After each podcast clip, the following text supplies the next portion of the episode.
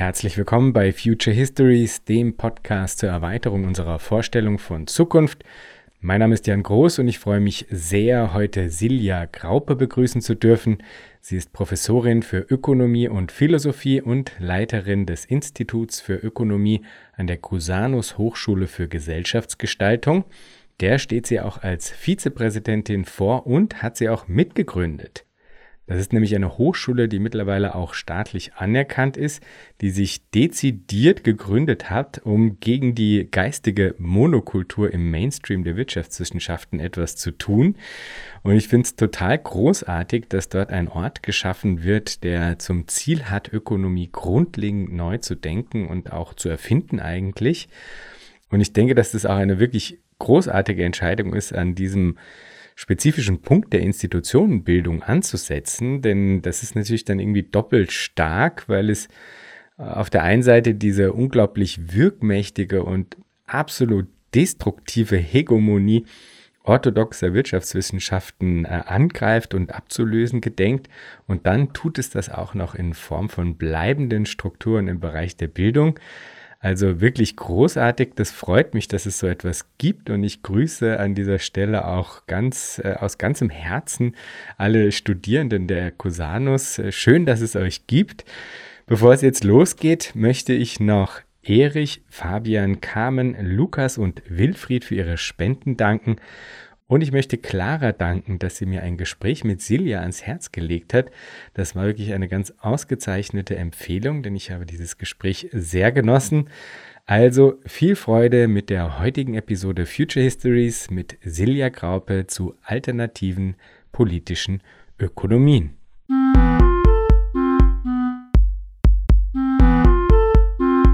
Herzlich willkommen, Silja. Ja, vielen Dank für die Einladung, Jan. Ich freue mich.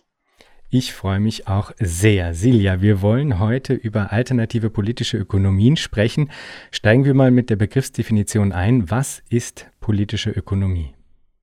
Ja, total spannende Frage. Ähm, ich würde erst mal anders anfangen. Warum gibt es heute keine politische Ökonomie mehr? Wir haben ja heute diese Ökonomik, ja. Und die Ökonomik, Übersetzung von Economics. Und die Economics sind ähm, wie äh, Alfred Marshall äh, schon wusste, sozusagen das Eliminationsprogramm der politischen Ökonomie. Ja, die heutige Ökonomik in ihrer mathematisierten Form, in ihrer Marktgläubigkeit, ja, ist sozusagen dasjenige, was die alte politische Ökonomie verdrängt hat. Und äh, Marshall sagt dann eben auch, ja, wo wir jetzt das ganze Zeug sozusagen hinter uns haben, lass doch auch diesen Begriff politische Ökonomie sozusagen ausmerzen ähm, und es einfach Ökonomik nennen. Ja, und die Ökonomik ist natürlich die Anlehnung an, an physikalistische, an mathematische Wissenschaften. Ja, das ist also sozusagen die, die Grundidee gewesen. Und wann war das? Ähm, 19. Äh, ausgehendes 19. frühes 20. Jahrhundert und politische Ökonomie hatte natürlich einen ganz prominenten Menschen, das war Karl Marx. Ja, und es hatte natürlich auch äh, Leute, so eine äh, historische Schulen. Wir hatten diese ganzen Werturteilsstreitigkeiten sozusagen so. Und deshalb zu sagen, Ökonomik, lasst mal diesen ganzen alten Quatsch weg. Und der alte Quatsch, den äh, erzähle ich immer den Studierenden ganz gut. Und ich glaube, das ist auch für heute uns so eine super Grundlage. Was war dieses alte Zeug ja, in, der, in der politischen Ökonomie? Um, und das kann man sehr gut nachvollziehen, weil gegen was haben sich diese Ök äh, Ökonomen diese dann mathematischen, ne, ähm, monetär orientierten Ökonomen zu sagen, was, was war das davor? Und vorher war es eigentlich ganz einfach. Vorher war ähm, die politische Ökonomie, Political Economy, das ist auch nicht Economics oder so, sondern das war diese politische Ökonomie, ähm, war die Frage der Beratung von Regierungen, der Beratung von praktischen, also Leuten, die in Praxis Verantwortung hatten. Und sie war, ähm, wie Adam Smith schon wusste, politische Ökonomie ist eine Kunst eine Kunstform im Sinne der Praxis. Ja, also man könnte auch sagen, ein, ein, ein, ein, Handwerk. Beispiel ähm, in, in Irland Kartoffelfäule. Die Leute verhungern.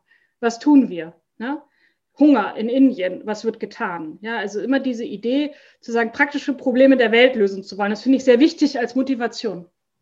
Ähm, weil viele heute auch Ökonomie studieren wollen und sagen, ja, wir wollen eigentlich praktisch was machen. Also so wenn ich auch deinen Podcast so sehe, ist ja so auch dieses so, können wir uns engagieren, können wir was machen, können wir das verstehen.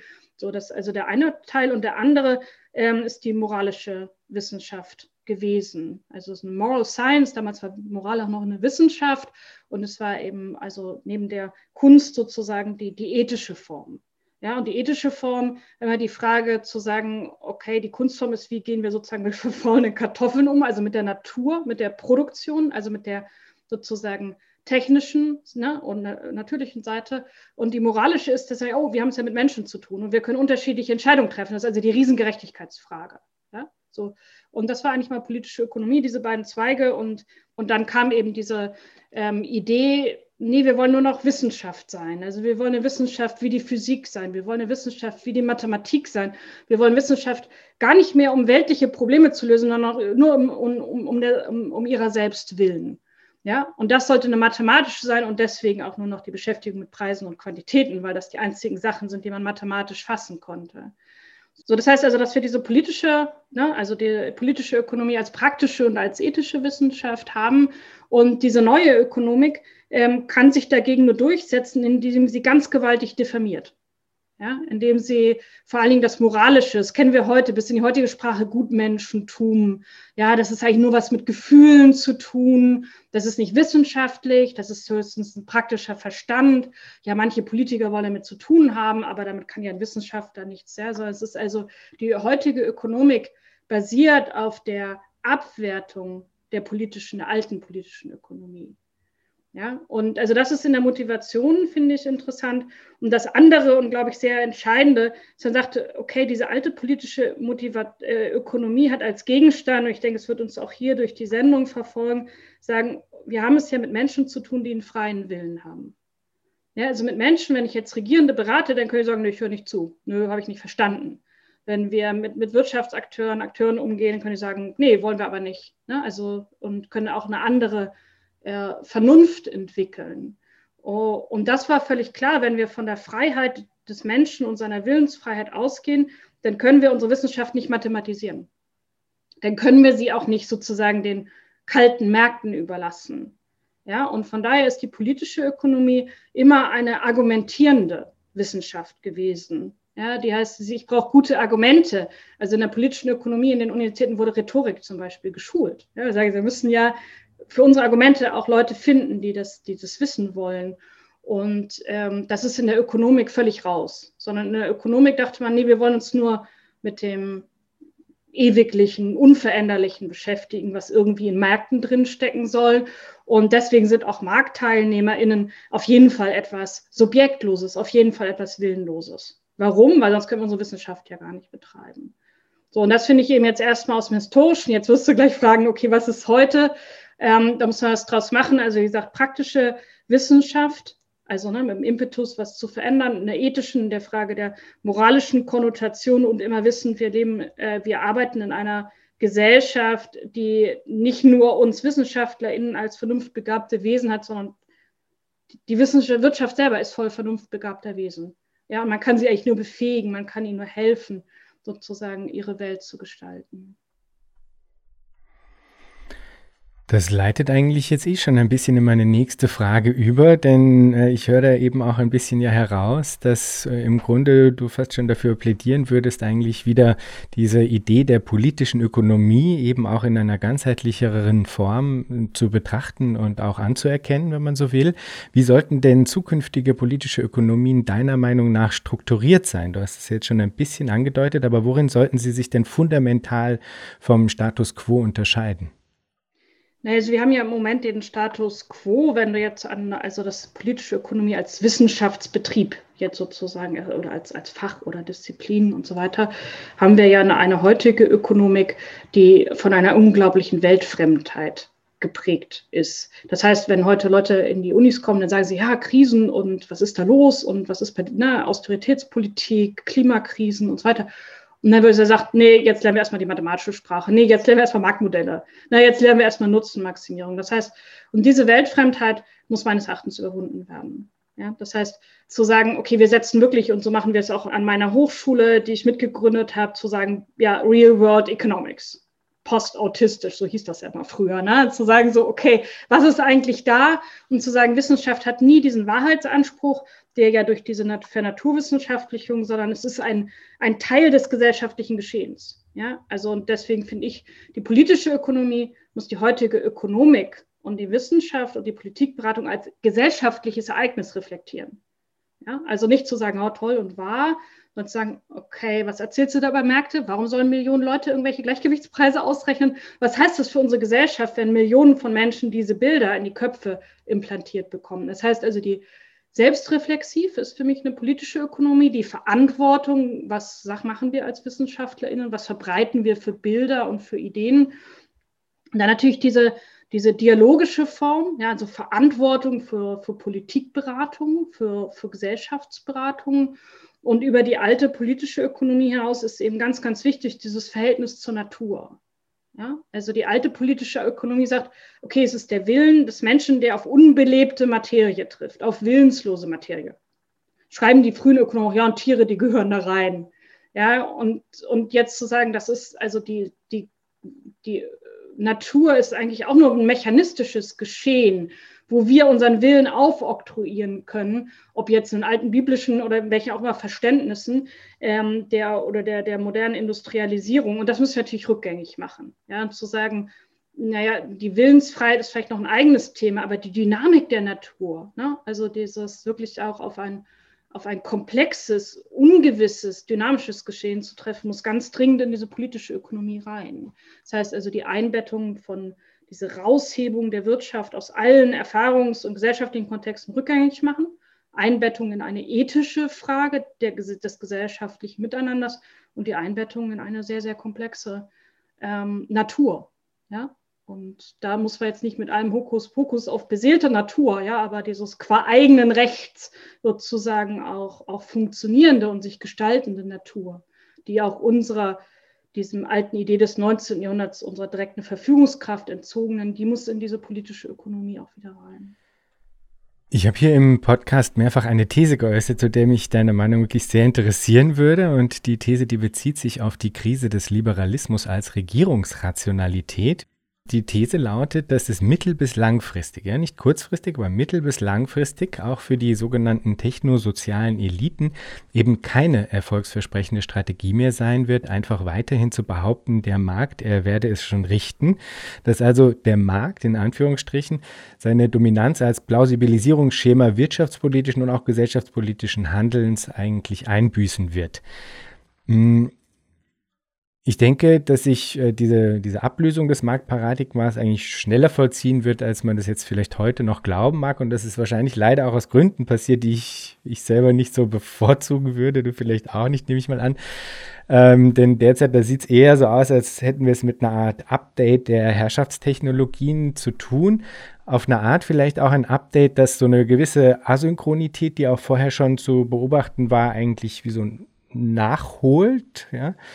Ähm, und das ist eine Asynchronität zwischen Ideologie und Praxis. Und die besteht eigentlich ähm, schon, schon länger. Ein Gast von mir, Kalle Kunkel, der hat das, finde ich, ganz gut stark gemacht, äh, diese Beobachtung in Bezug auf die Geldpolitik der EZB, die eigentlich jetzt, wenn man sie so de facto sich anguckt, was da passiert, nur noch mit Biegen und Brechen eigentlich in diese Ideologie sozusagen irgendwie einzubinden wäre. Also die Vermutung ist, dass im Grunde äh, ja, diese bisherige Dominanz dann perspektivisch von Formen des kybernetischen Kapitalismus äh, eigentlich abgelöst werden wird, und zwar als Plausibilisierungsschema. Mich würde das vielleicht, um das als Frage nochmal zu formulieren, mich würde interessieren, befindet sich der Liberalismus, verstanden als Regierungsrationalität, deiner Meinung nach in einer Krise, in einer existenziellen Krise vielleicht sogar? Was ich interessant finde, jetzt erstmal sozusagen eher auf einer anekdotenhaften Ebene, Stichwort Corona, denn wie, wie bei so vielen Krisen, Krise 2008, 2009, ähm, aber auch andere, äh, war ja eben dieser Liberalismus erstmal ziemlich ruhig. Ja, also zu sagen, ja, der Markt richtet das jetzt und so, nee, das war irgendwie, also es war Tauch, äh, alle auf Tauchstation. Und dachte ich, naja, wann kommen denn die Kollegen wieder zurück? Ja, ähm, und sie sind nicht wirklich zurückgekommen. Und es läuft schon 15 Monate. Ne? Also jetzt abgesehen von so ein bisschen FDP, wer, wer sagt jetzt, also wer kommt wieder sozusagen mit dieser großen Markterzählung da, daher und dass die Märkte das richten werden? Und in dem Sinne, glaube ich, auf einer ideologischen Ebene, ich sage gleich nochmal, was sozusagen hinter diesem Mogelpaket der Markt auch, auch steckt als Regierungsrationalität. Ich sage, die, die ideologische Fläche ist tatsächlich ziemlich weg. Ja, ähm, ich merke das auch, wir haben gar nicht mehr so viele ideologische Streitigkeiten mit KollegInnen, sondern eher so Sachzwang. Ja, die Universität kann sich ja nicht reformieren und die Ökonomik ist so und das war schon immer so und das müssen wir halt machen und wegen irgendwelchen Forschungsindizes oder was auch immer. Und gleichzeitig, und das du ja, ist es ja, dass wir jetzt beobachten, dass aber auf der Ebene, also wenn du jetzt zum Beispiel an die Krankenhäuser denkst, der Marktfundamentalismus in seiner praktischen Gestalt ja überhaupt nicht auch nur die Spur abnimmt. Ja, sozusagen, also wir haben diesen ideologischen Überbau, ich meine jetzt im Sinne eines, eines des, des Redens darüber, na, da sehen wir Abschwächungen, aber das andere ist eigentlich noch total, total stark. Ähm, ich arbeite gerne jetzt sagen so, warum, ähm, warum kann das sein? Wäre für mich eine wichtige Sache, dass diese Reg Reg äh, Regierungsrationalität seit sehr, sehr langer Zeit äh, wie andere auch auf Formen von epistemischer Gewalt aufrufen. Ähm, epistemische Gewalt heißt das Gewalt gegen Wissensformen. Ne? Also das sagst du, okay, du hast eigentlich die, du sagst, irgendwas läuft hier falsch. Als Pflegepersonal, äh, als Kunden einer Bank, was auch immer, ja. Und, und dieses Wissen ringt nicht auf, auf Regierungsebene durch. Das heißt also die Frage sozusagen, was wird außer Kraft gesetzt? Aber es kommt immer wieder diese Sachzwanglogik. Ne? Also ich sagte so, es muss so sein, diese Alternativlosigkeit. Die Alternativlosigkeit ist also eine Alternativlosigkeit im Moment im Denken tatsächlich. Ne? Also diese Möglichkeit, sich Ausdruck zu geben und sich auch wieder zu verbinden. Ja? Und die großen Erzählungen der Widerständigkeit, die ja zum Beispiel im Arbeits- und Arbeiterinnenbegriff war, die's, die, die gibt es ja gar nicht mehr, ne? weil die sozusagen ausgehöhlt sind. Ja? Also dieses, ich glaube, da sollten wir noch mal hingucken. Ähm, jetzt erstmal zu sagen, was, was ist eigentlich diese Regierungsrationalität und der alte Liberalismus würde jetzt erstmal sagen Neoliberalismus, und ich meine im Sinne des Marktfundamentalismus, ich glaube, darauf zielst du ja ab, ist ja sozusagen zu sagen, dass es ähm, für, für die Gesellschaft nur eine ganz geringe Oberfläche expliziter Wahrnehmung geht. Und das ist eigentlich wie im Supermarkt. Du kennst Preise und du kennst Sachen, die du kaufen kannst. Ja, und dass darunter dann gesagt wird, wie auch diese großen Erzählungen sind, ähm, wie die Sachen in den Supermarkt kommen, warum die einen Preis haben, wie Hayek sagt, oh, da müssen wir demütig sein. Ja, also da ist ein anonymer Mechanismus und das dürfen wir nicht und das ist auch Anmaßung von Wissen und da guckt jetzt bitte mal keiner rein. Und dann sage ich natürlich, ja klar, im Supermarkt ist das ja auch Lebenspraxis geworden. Ich frage halt nicht. Ne? Ähm, und ich kann auch nicht fragen. Und das heißt, und daraus hat jetzt der, der Neoliberalismus und das ungefähr, naja, zumindest mal gut 70 Jahre, ja diese Idee gemacht, dahinter ist sozusagen ein Akteur. Ne? Das ist eigentlich wie so ein Gott und der, der zieht die Fäden.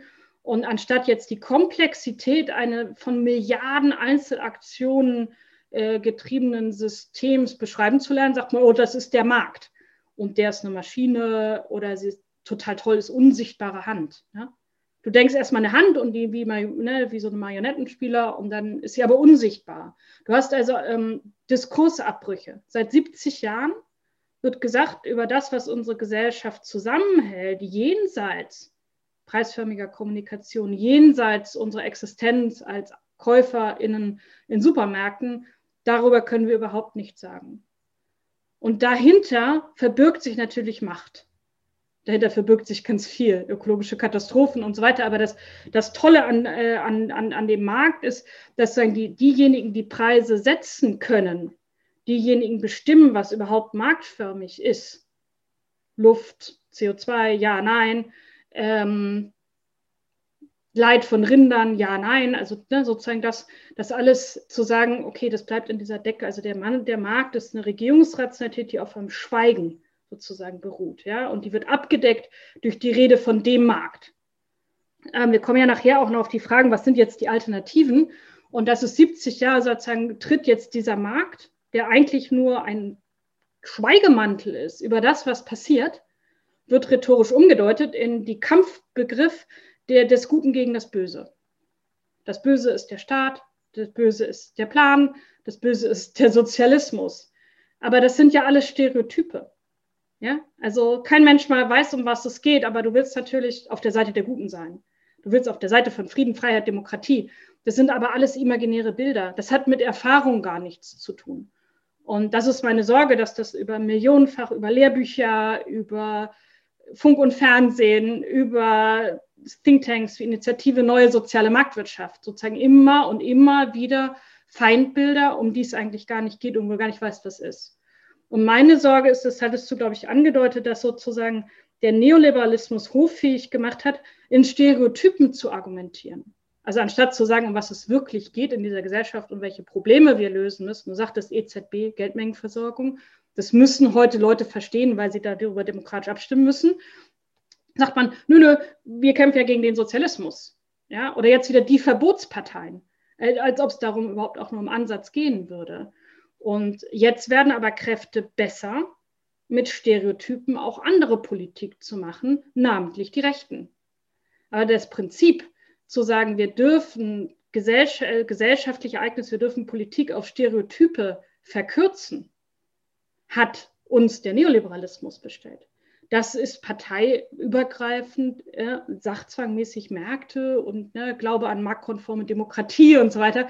Das ist ja über Jahre und Jahrzehnte hoffähig gemacht worden um dass eine Partei wie die AfD nun aus einem liberalen, neoliberalen Zirkel von ÖkonomInnen entstanden ist, ist ja, ne, also es ändert sich, es tauschen sich Stereotype aus.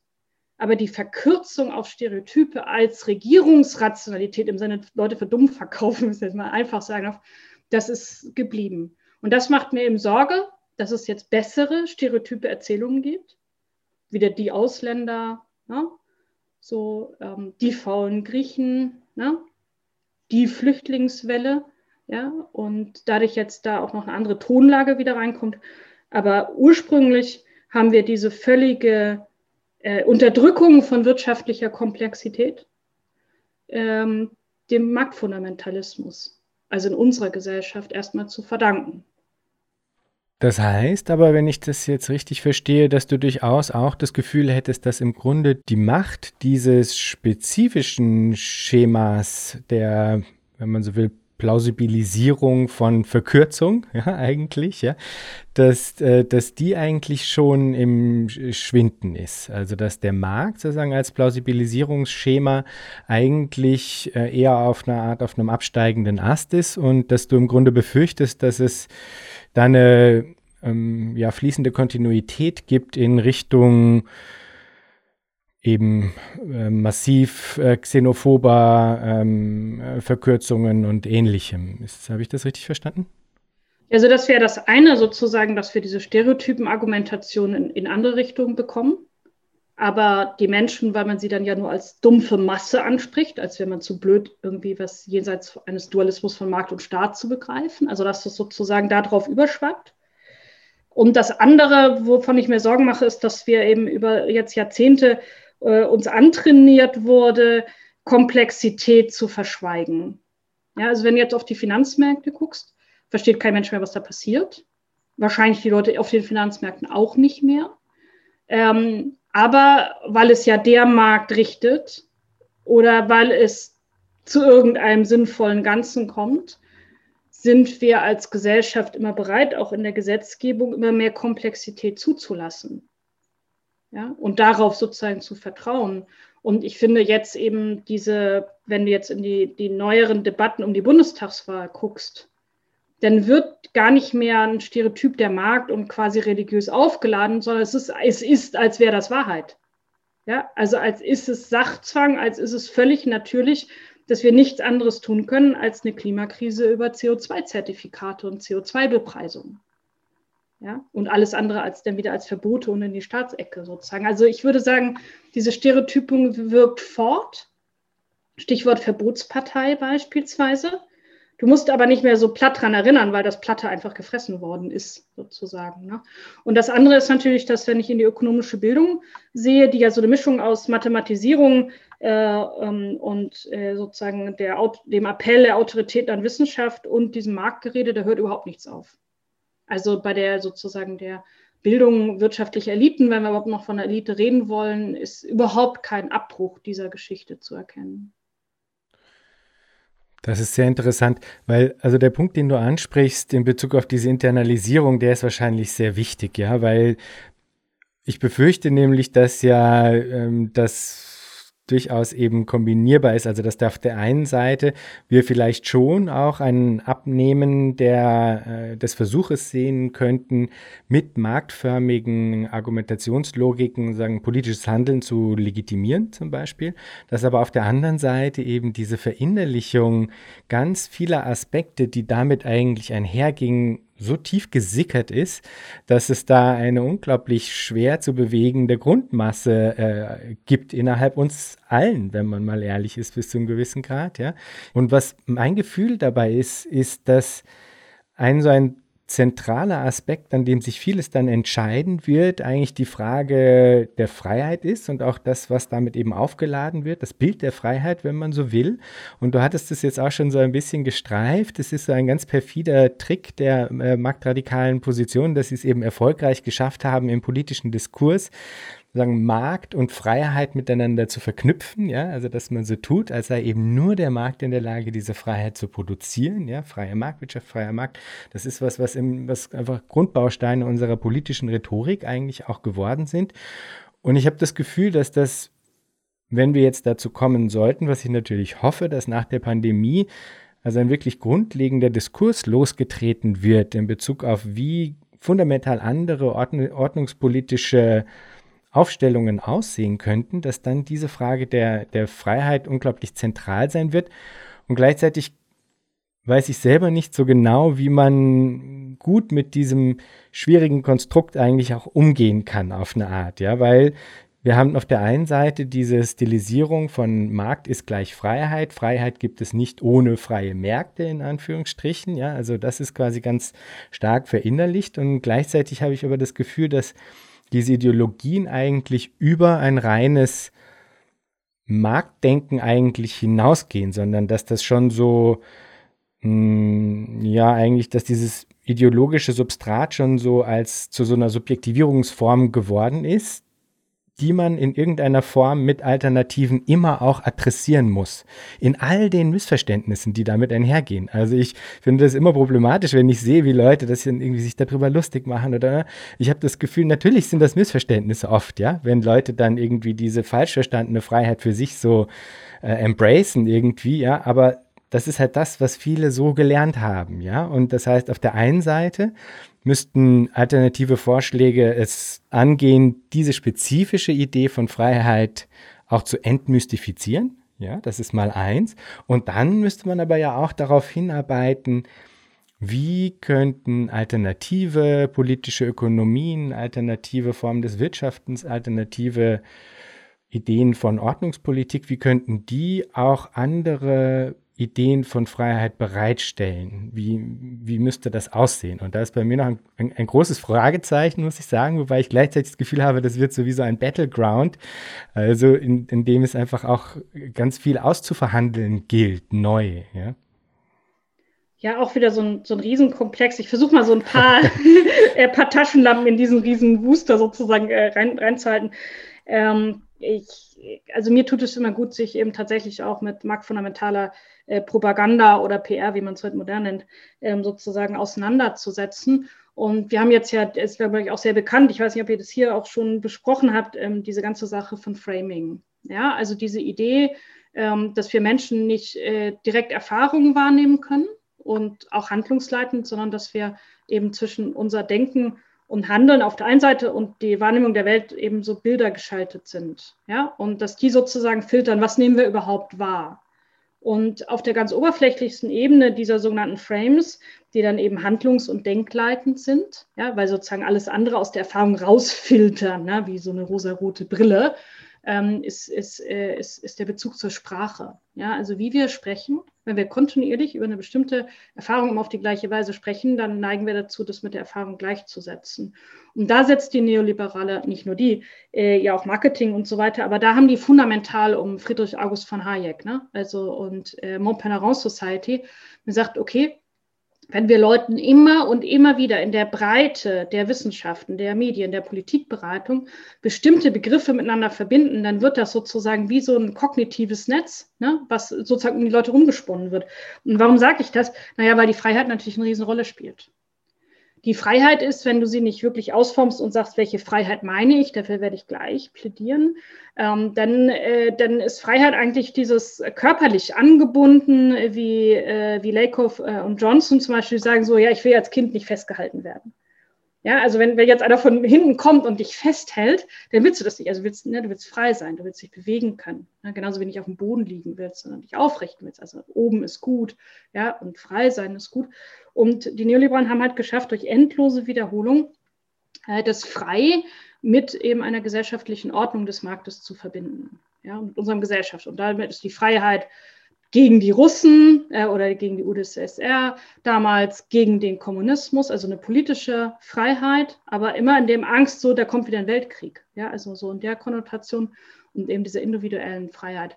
Und ähm, das hat aber die ganzen Fragen, die du hast, so, und welche Freiheit meinst du jetzt eigentlich genau, hat bei Frames, fragst du nicht, was die Erfahrung dahinter ist sondern ähm, das ist, was auch wirklich Propaganda macht, ist ja zu sagen, du möchtest einen Begriff wie den Mark in ein möglichst angenehmes Sprachumfeld einbetten, nennt man Happy and Learning.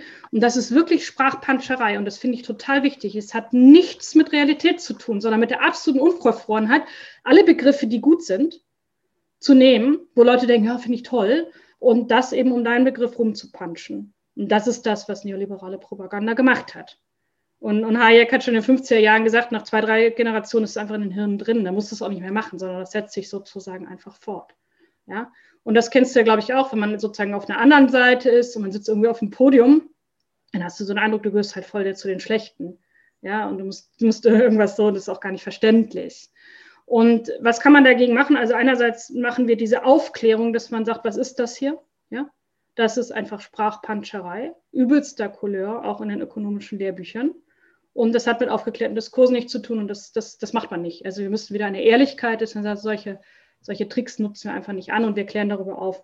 Und das andere ist jetzt eben tatsächlich zu gucken, okay, habe ich verstanden, Freiheit und so. Welche Freiheit eigentlich? Die Freiheit von Leuten, die Bullshit-Jobs machen, damit sie überleben können. Die Freiheit von den Leuten, die so frei sind, drei Jobs zu machen, damit sie ihre Kinder versorgen können. Die Freiheit von denen, die gerade nicht verhungern. Ja, sagen ja klar, super freie Entscheidungen, weil die hätten ja auch verhungern können. Ne? So, also welche, welche Freiheit meinen wir?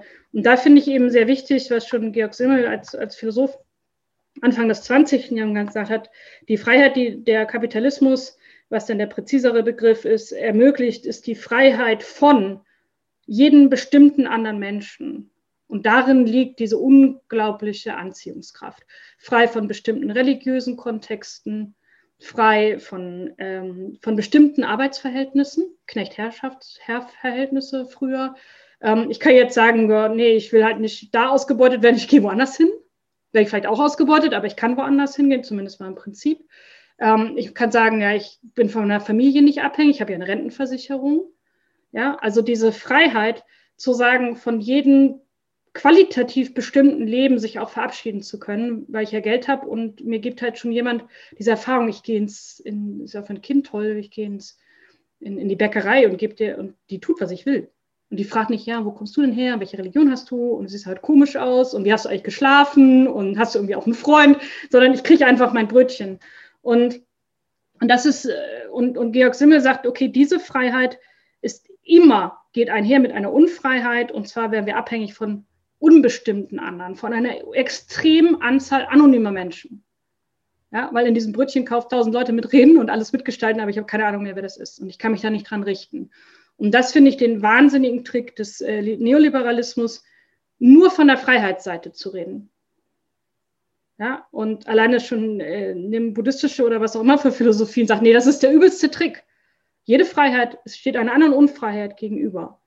Und wenn ich nicht mehr von Millionen und Milliarden von Menschen abhängig sein möchte, die ich nicht kenne, deren politischen System ich überhaupt gar keinen Einfluss habe und so weiter, dann kann ich auch nicht die Freiheit des Supermarkts akzeptieren wollen. Es ist immer ein Paket. Und ich denke, wenn man das versteht, dann kann man eben auch sagen, okay, dann kaufe ich jetzt ein anderes Paket. Commons, ich bin abhängig von Leuten, total nervig in meiner Kommune da, aber wir kriegen es hin, dass wir unsere Karotten selber anbauen können. Ja, also so, und dieses, und ich glaube, das wäre jetzt auch für das, was du fragst, welche Freiheitsdiskurse führen wir eigentlich, dass wir sagen, es ist immer ein Set von Freiheit und Unfreiheit. Ja, und das wäre also diese negative Be Freiheitsbegriff, Freiheit von wem? Ja, so, also Freiheit von wem? Und dann müssen die positiven Freiheitsbegriffe, die auch Amartya Sen stark macht, Freiheit zu was eigentlich? Ja, und im, im, im, im, im Kapitalismus die Freiheit, was zu kaufen, ja. Ja, die ganzen Fragen Freiheit zu Gestaltung, Freiheit zu Teilhabe, Freiheit zur Entfaltung und so weiter, äh, billigen wir allenfalls ein paar Eliten zu. Ja, so, also das, ja, also das werde ich nochmal zusammenfassen, wie ich sage eben, diesen Freiheitsbegriff demaskieren, wie gesagt, als, als propagandistische Wortpanscherei, da wäre ich sehr deutlich, um dann aber auch mit Menschen ins Gespräch zu kommen und sagen, welche Freiheiten leben wir eigentlich, wie können wir sie begrifflich fassen und welche Unfreiheiten gehen damit einher, um dann eben auch wieder Entscheidungspakete sozusagen zu, zu ermöglichen. Ich erinnere mich da auch an die Folge mit Daniel Leuk, die ich äh, zum Thema Anarchismus geführt hatte. Und der hatte nämlich auch gesprochen von einer Freiheit zur Gemeinschaft, erinnere ich mich da gerade. Das heißt, ich wollte jetzt nämlich dich noch befragen nach einem Begriffspaar, bei dem ich ausprobiert hatte, ob das vielleicht besser taugt als andere Dinge, die ich in dem Podcast schon verwendet hatte für, äh, ja, mal habe ich es genannt, kybernetische Planwirtschaft in Zeiten ihrer technischen Machbarkeit. In einem Aufsatz habe ich es als distribuierten Sozialismus bezeichnet.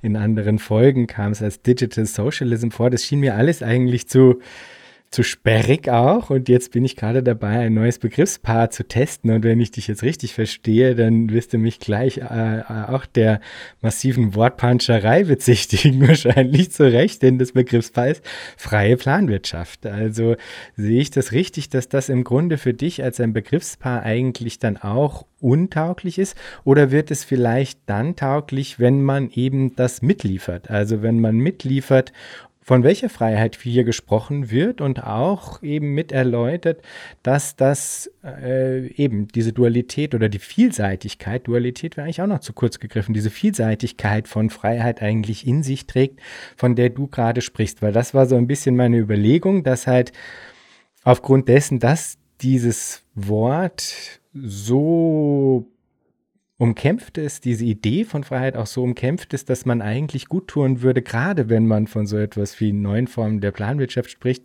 dass man das mit hineinholt, auch um zu signalisieren, dass es hier etwas zu gewinnen gibt im Zugewinn von Freiheitsgraden, die auch eben dann wenn man so will, ganzheitlicher gedacht sind. Ja?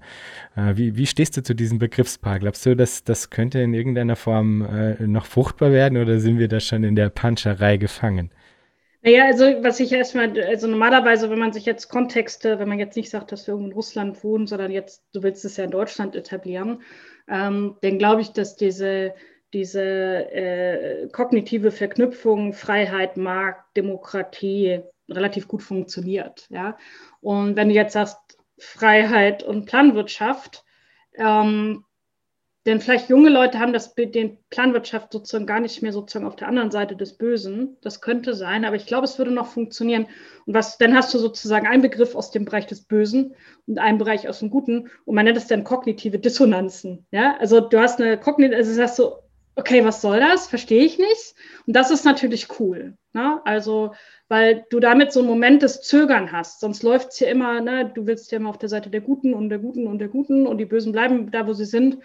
Und mit solcher erstmal natürlich einfach nur Sprachpanscherei auch hast du eine kognitive Dissonanz. Das heißt so, okay, was soll das, na, ne, was, was jetzt? Weil man mit dem Gewohnten nicht klarkommt.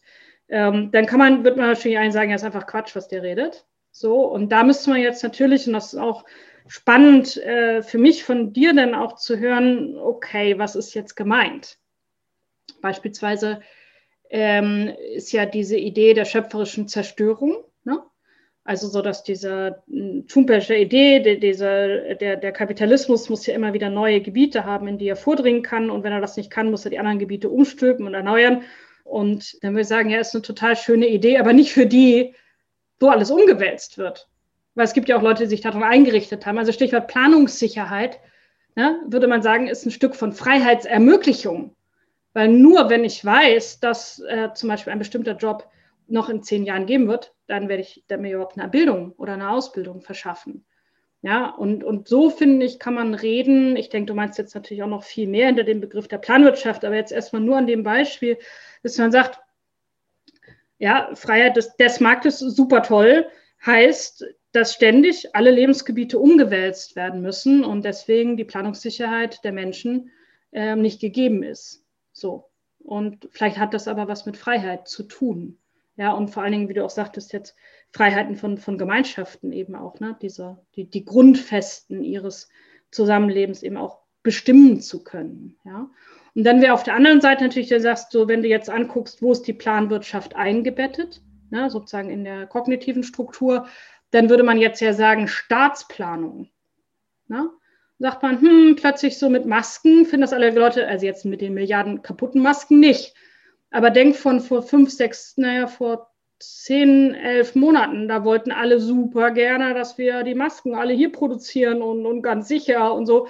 Und auch so Medikamente hätten wir ganz gerne und so Grundsachen finden wir eigentlich nicht so lustig, dass die Sachen jetzt immer noch auf der Ever Given liegen. Ne? So, also von daher denke ich, kann man mit dem Begriff zu sagen, ja, wir ziehen eigentlich aus der Erfahrung und aus dem Gespür der Leute in Krisen raus, sagen so, hm, manche Sachen sind doch vielleicht nicht so schlecht. Ja, und man merkt jetzt ja auch der Ruf nach dem Staat, ist ja nun gerade bei den liberalen Extremen gewesen. Aber nur natürlich für Sachen, die sie dann gebrauchen können, so das ist jetzt irgendwie schon klar. Ähm, und da würde mich eben noch wirklich interessieren, so, okay, wie weit gehst du jetzt mit diesem Begriff der, der Planwirtschaft? Ne? Also so diese, diese Frage, was, was verbirgt sich hinter, hinter Begriffen, an dem äh, verbergen in dem Sinne, okay, wie sieht das Leben aus? wie, wie fühlt sich das an? Also zum einen finde ich mal spannend, dass du jetzt äh, Schumpeter und die äh, Creative Destruction ansprichst, weil das, was sozusagen in dem Gedanken der freien Planwirtschaft mitschwingt, wäre nämlich sozusagen ein Impetus der Creative Construction sozusagen, ja, im Gegensatz zur Creative Destruction. Also es ginge tatsächlich darum zu sagen, okay, wo, also wie könnten zukünftige politische Ökonomien aussehen, die auf zeitgemäßen Formen von Planwirtschaft basieren, um die gesellschaftlich notwendige Reproduktion jenseits von kapitalistischen Bewegungsgesetzen zu organisieren. Also richtig so weitreichend. Es ginge nicht nur darum zu sagen, dass der Staat jetzt irgendwie auch hin und wieder mal mehr mit dabei ist und dann irgendwie ansonsten paar Masken trotzdem, produzieren darf. Genau, immer nur einspringt eigentlich, wenn die nächste Krise produziert worden ist, ja, um dann die Leute irgendwie aus dem äh, den Karren aus dem Dreck zu ziehen. So eben genau nicht, ja, sondern dass es tatsächlich Formen der politischen Ökonomie gibt, die auf einer ganz fundamentalen Art und Weise diese kapitalistischen Bewegungsgesetze überwunden haben. Und dass sie das aber, und das ist eben ganz klar auch gerichtet eigentlich gegen jede Form von Staatskapitalismus, dass sie das nicht tun in einer zentralistischen und hierarchischen Art und Weise, sondern dass es Formen dieser zeitgenössischen Planwirtschaft geben sollte, die eigentlich gespeist sind primär durch unter anderem Bottom-up-Strukturen, also dass die Art und Weise, wie diese gesellschaftliche Reproduktion ähm, eigentlich vonstatten geht, dass die sehr stark eigentlich bottom-up getrieben ist. Deswegen habe ich viele äh, Ähnlichkeit gesehen zu Sachen, mit denen du dich auch beschäftigst. Und dass man aber entscheidenden, an entscheidenden Punkten dann durchaus auch, ich würde sagen, mh, koordinative Metastrukturen entwickelt, die in der Lage sind, diese einzelnen produzierenden wie auch immer man das dann nennen mag, Arbeiterinnenräte oder wie auch immer man das nennt, ist mir eigentlich egal, aber die miteinander in einer Art und Weise zu koordinieren, die dann nicht einen Plan ausagiert, der irgendwie an einer externen Stelle fixfertig ausgerechnet wurde und der jetzt dann auf die anderen hinunterprasselt sozusagen, das fände ich persönlich schrecklich, sondern dass es darum geht, eben sowohl in Bezug auf die Bedürfniserhebung als auch in, die, in Bezug auf die Art und Weise, wie diese durchaus distribuierte Produktion da miteinander vernetzt werden kann, verbunden werden kann und produktiv gemacht werden, dass man da dann eben auf hm, ja, koordinative Metastrukturen, wie gesagt, ähm, äh, zugreift. Und die können dann unterschiedliche Formen annehmen. Unterschiedliche Gäste hier im Podcast haben das auch unterschiedlich geframed. Benjamin Breton spricht dann von Platforms of Platforms. Äh, Daniel E. Saros hat einen General Catalog. Äh, Stefan Meretz, äh, da heißt es dann Meta Commons.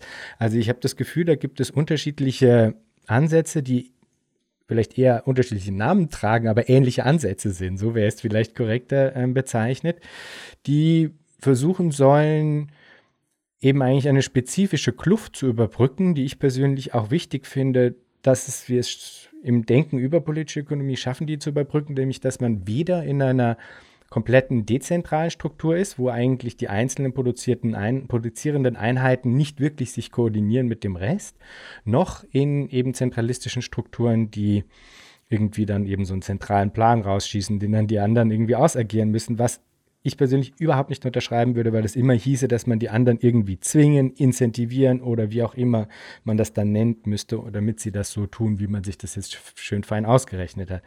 Und das sind so ein paar Koordinaten, die da, ähm, die da mitschwingen. Und ich glaube, dass das, was du angesprochen hast zur Sicherheit, dass das unglaublich, also ein unglaublich zentrales Element ist. Ich habe das nie verstanden, wie man irgendwie das, also wo wir bei Framing sind, wie man das Wort der Sicherheit den Rechten überlassen kann. Das finde ich also haaresträubend unbegreiflich, ja, weil genau das, was die anbieten, ja in keinster Form zur Sicherheit führt, sondern potenziert ja eigentlich nur diese, diese spezifischen Formen der Unsicherheit, die wir jetzt überall erleben und das eigentlich solche alternativen politischen Ökonomien ja potenziell in der Lage sein könnten, fundamentale existenzielle Sicherheit für alle zu produzieren, im Sinne von Universal Basic Services äh, für alle, Gesundheitsvorsorge für alle, Unterkunft für alle, ähm, äh, öffentlicher Transport und so weiter. Ja, und dass auf dieser Basis dann erst eigentlich der Rest wie so verhandelt wird, sage ich jetzt mal ein bisschen zugespitzt. Ja? Also das sind so ein paar Koordinaten, die ich, äh, die ich damit irgendwie verbinde und ich hätte eben das Gefühl, dass es im Sinne des Framings eben vielleicht geschickt sein könnte, dass man das mit so einer kognitiven Dissonanz verbindet, weil das halt auch Aufmerksamkeit generiert. Ne? Und, und gerade weil die Leute das eben Planwirtschaft mit dem Bösen in Anführungsstrichen oft ver verbunden haben, ja, dass man da halt dann Aufmerksamkeit generieren kann und dann in den Dialog kommt, ja, weil an dem bin ich eben interessiert eigentlich.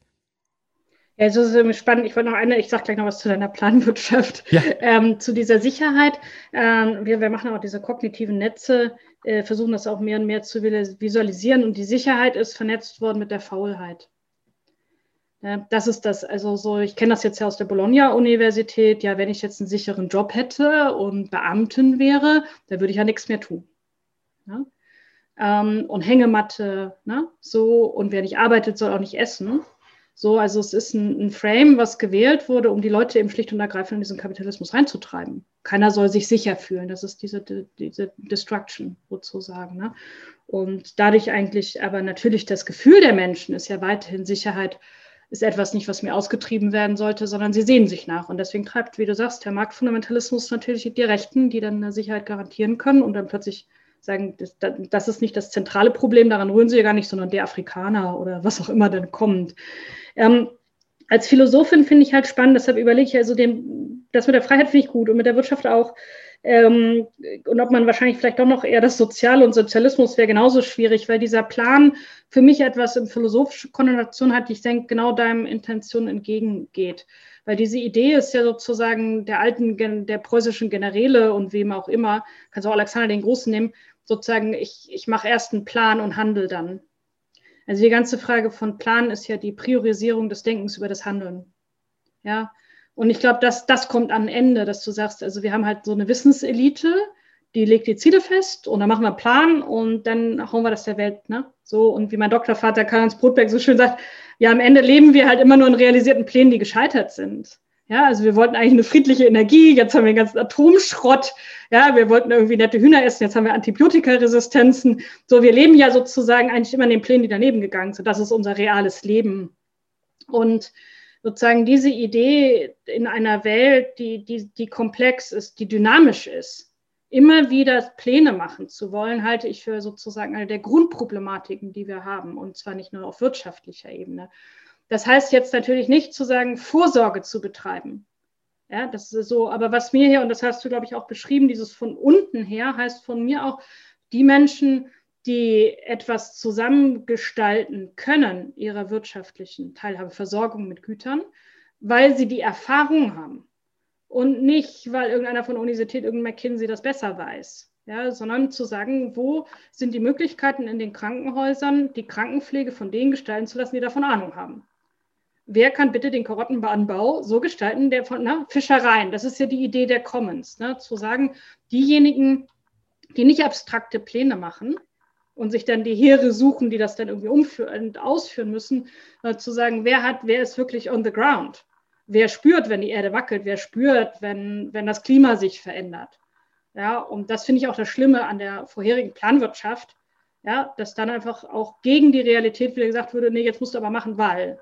So, und das heißt für mich also sozusagen, es ist eigentlich so eine ja, Sinnstiftungswirtschaft, Gestaltungswirtschaft, zu sagen, ähm, wirklich als Politik auch genau zu gucken, was, zu was sind Menschen fähig. Und wir müssen viel mehr den Menschen wieder zutrauen. Das finde ich gehört, ne, diese Massenseele und so, können wir nochmal darüber diskutieren. Aber zu sagen, diese dumpfe Masse wird auch dumpf gemacht. Das war über Adam Smith schon klar. Ich meine, wenn du dann nur am Fließband stehst, ne, so, dann und sondern sagen auch wirklich die Sachen mitgestalten können. Und für mich ist hier der alte Begriff des politischen Liberalismus wichtig, Subsidiarität. Ne, Subsidiarität heißt, es wird das, äh, was die Menschen auf ihrer, in ihrem Zusammenleben entscheiden können, dürfen sie entscheiden und das, was sie nicht entscheiden können und oder andere Leute trifft, geht auf eine nächstgrößere Ebene. Ja, also die einen haben ihren haben ihre Fischereien und im Gegensatz zur heutigen EU dürfen sie das dann mal selber gestalten, bis zum Beweis des Gegenteils, dass sie es nicht können.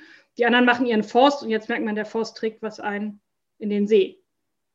Dann heißt Subsidiarität, es muss auf einer nächsthöheren Ebene, ne, weil die sich wechselseitig beeinflussen, also muss man was tun. Klima wird sehr weit oben angesiedelt sein. Die Klimafolgenbekämpfung oder dass es überhaupt lokal gar nicht dazu entsteht, ist eine Frage, die auf einer, auf einer gemeinschaftlichen Ebene gelöst werden kann. Und das finde ich nochmal, um auf den Neoliberalismus zurückzukommen, weil die große Erzählung von Hayek und Konsorten ist ja, ähm, wenn kleine Gemeinschaften gibt, was tun die? Die schlagen sich die Köpfe ein. 30-jähriger Krieg, keine Ahnung was. Die Katholen gegen die Protestanten, Nordirland-Konflikt und so weiter. Und die große Idee war ja, die Gemeinschaften zu zerstören und sie alle unter ein Diktat zu zwingen, ganz im Hobbschen Sinne, nur dass die unsichtbare Hand in dem Fall war und nicht mehr sozusagen ein sichtbarer ähm, Herrscher. Und ja, also um das jetzt sozusagen, ne, da wieder rauszukommen, das, das scheint mir total wichtig zu sein. Also ich sehe, das ist durchaus gut miteinander kombinierbar. Alles, weil also der Plan, ich verstehe natürlich, dass du da jetzt erstmal dran hängen bleibst, auch an dem Ausdruck, weil natürlich man jetzt erstmal assoziiert, dass das eben, was weiß ich, ein alle fünf, der Fünfjahresplan, der bekannte, der dann irgendwie ausagiert werden soll. So ist das also absolut überhaupt nicht gedacht, sondern das wäre durchaus eigentlich als ein dynamisches ähm, Geschehen konzeptualisiert, das permanent auch in der Lage ist, sich zu aktualisieren. Und der Plancharakter an dem Ganzen geht eher in, in Richtung einer ähm, äh, Ex-ante-Produktion anstatt einer Ex-post-Produktion. Also dass man im Grunde es schafft, nicht die Waren erst zu produzieren in ein Nichts hinein, weil man später sich dann die Verwirklichung eines Profits irgendwie davon erhofft, sondern dass man im Grunde im Vorhinein eine Bedürfniserhebung aller äh, bewerkstelligt und auf Basis der dann in die Produktion geht, die dann eben immer genauso äh, organisiert sein sollte, wie du es eigentlich jetzt be beschrieben hast, nämlich das Wissen vor Ort nutzend und in Strukturen eingebettet, die eben nicht diesen Top-Down-Charakter haben und dadurch dann eigentlich letztlich ja auch äh, wichtiges Wissen, ähm, wichtige Erfahrungen und sowas äh, verloren gehen lassen. Also da sehe ich durchaus ähm, äh, Kombinationsmöglichkeiten, beziehungsweise habe ich das Gefühl, das ist eigentlich auch eine Art von ja, Subsidiarität Qualitätsprinzip mit eingebaut eigentlich auf eine Art. Also äh, zum Beispiel beim Stefan Meretz, bei dem Kommunismus, den er äh, zusammen mit Simon Sutterlütti da entwickelt hat, da ist das auch ganz ähnlich eigentlich konzeptualisiert, dass im Grunde es dann immer äh, höherlagige, ähm, ja auch Verhandlungsprozesse gibt, je nachdem, was halt gerade no notwendig ist und wo es am besten adressiert werden kann eigentlich. Also ich finde da nochmal total spannend. Ich überlege halt, weil ich ja auch viel äh, mit UnternehmerInnen zu tun habe und da ist es halt echt, das, das geht nicht. Ne? Also weil dann brauchst du halt ewig wieder so. Und äh, da ist für mich immer, dass man sagt, okay, welche, also neben der, der Freiheit, deshalb überlegte ich nochmal, und eben ein, ein wohlverstandenes Unternehmertum. Ne? Also diese Frage der Kreativität, und ich sagte, das ist eigentlich ein inklusives Unternehmertum dass die Leute nicht einfach Bullshits machen, weil sich ein paar kreative Unternehmen was ausgedacht hat, sondern wie du sagst, jetzt eben die Teilhabe, die auch über diese klassischen Linien von Produzenten, Konsumenten und so weiter dann eben auch hinausweist, ja, und andere Allianzen bildet. Ja, und, und da merkt man ja auch, dass viele sagen, ja, eigentlich die sind ja so viele gerade im, im deutschen Mittelstand, die sagen ja, ich möchte technische Innovation, ich möchte soziale Innovation und ja auch merken, dass der sogenannte Markt nun auch immer wieder auch ein schlichtweg ein Killertum auch von unternehmerischem ist, ja, und da sozusagen für mich auch wichtig, sagen auf beiden Seiten jetzt, ne, immer wieder auch Begriffe zu finden, die auf Phänomene verweisen, wo Leute sagen, ja, das, das habe ich verstanden, ne? oder das, das, das ist auch etwas, was, was ich haben möchte, weil wir auch diese positive Visionskraft sozusagen ähm, brauchen. Und noch ein Punkt, den du sagst, finde ich total wichtig, dass wir halt aufhören über diese redistributive Gerechtigkeit. Ne? Also es ist natürlich notwendig, auf Deutsch, wenn der Kuchen gebacken ist, dann zu überlegen, wer was kriegt. Aber es ist ja aberwitzig, wenn die Probleme sozusagen der Hungernden im Produktionsprozess entstehen. Ja, das, was du jetzt hier gesagt hast, ist eine fundamentale Neugestaltung, weil zur Natur hin muss in der Produktion, die kann ja nicht redistributiv, kann ich dir ja nicht wieder Sauerstoff geben. Ja, das ist also Quatsch. Ja, und aber eben auch zu sagen, das ist eben schon um, also einerseits sinnstiftende, aber auch lebens- und existenzsichernde und damit Planungssicherheit schaffende Teilhabe an der Produktion tatsächlich geht. Ja, und nicht die Versorgung und Speisung irgendwelcher Armen, die halt im Prozess entstanden sind. Und darauf eben auch zu bestehen, dass wir auf den Kern der, der Wirtschaft verweisen. Und das kann eben der, der Neoliberalismus nicht, weil er ja immer, wie gesagt, schon davon ausgeht, als würde alles im Supermarkt stattfinden. In, der, in der Propaganda des Neoliberalismus gibt es keine Produktion. Und deswegen auch keine Teilhabe sozusagen daran. Und da wirklich auch was zu verändern. Und ich meine jetzt gar nicht nur auf der Ebene von Worten, sondern auch in der Ebene der Erfahrung. Ja? Also Menschen wieder, dass sie für Lebensgrundlagen, ja, siehe alte praktische politische Ökonomie, selber mit sorgen können und auch diesen Befähigungselement dann auch, ja, und zu entdecken, was braucht es, ähm, damit ich mich jetzt mit anderen verbinden kann, damit es möglich ist. Auf eine Art implizit ist darin dann eben auch eine Machtfrage jetzt enthalten, weil wenn wir jetzt dahingehend argumentieren, dass wir meinen, es sollte eine größere fundamentale äh, Pluralität an ähm, Zugängen geben. Es sollte, ähm, ich glaube, du sprichst vom Gemeinsinn gerne und viel auch. Es sollte Formen der politischen Ökonomie geben, die in der Lage sind, diesen Gemeinsinn eben nicht nur in Krisenzeiten als Nothelfer sozusagen abzurufen, sondern in einer strukturellen Art und Weise eigentlich in ihre Funktions- und Produktionslogiken mit einzubauen. Ja, also wenn all das gewünscht ist, ja, dann muss man sich ja auch fragen, wie kommt man dorthin? Wie kommt man dorthin auch entgegen der Tatsache, dass ein durchaus äh, mächtiger Apparat an Herrschaftstechnologien, wenn man so will, irgendwie dagegen arbeitet, das sichtbar zu machen, das zu inkorporieren, das ähm, ähm, zu einem eben von mir aus auch dominanten Paradigma werden zu lassen. Wie äh, setzt du dich damit auseinander, äh, dass es diese Machtfrage gibt? Das, da steckt ja implizit eigentlich auch eine Frage nach der Transformation drin. Äh, du beschäftigst dich auch mit Foucault und ich weiß nicht, ob du seinen philosophischen Schüler äh, Michel Desatteau kennst. Ähm, und ähm, also Foucault-Schüler. Und er sagte, was Foucault uns ja zeigt, ist eigentlich diese Absolutheit dieser, dieser Machtapparate. Ne? Ähm, aus denen du nicht, nicht entrinnen kannst. Ja? Und, und damit ist zwar irgendwie, ich sage mal, so ein bisschen das leibnische Idee, so jetzt weiß ich, wie schlecht die Welt ist und immerhin weiß ich, dass sie schlecht ist, aber ich kann nichts machen. Und das ist ja auch oft, wo ein Foucault'scher Dekonstruktivismus sozusagen irgendwie landet. Und ähm, der, der Dessertot-Philosoph sagt dann eben, ja, und was er dagegen bringen will, ist eigentlich wieder auch auf die Erfahrungsebene zu gehen. Und er nennt das diese zersplitternde, bastelnde Kreativität.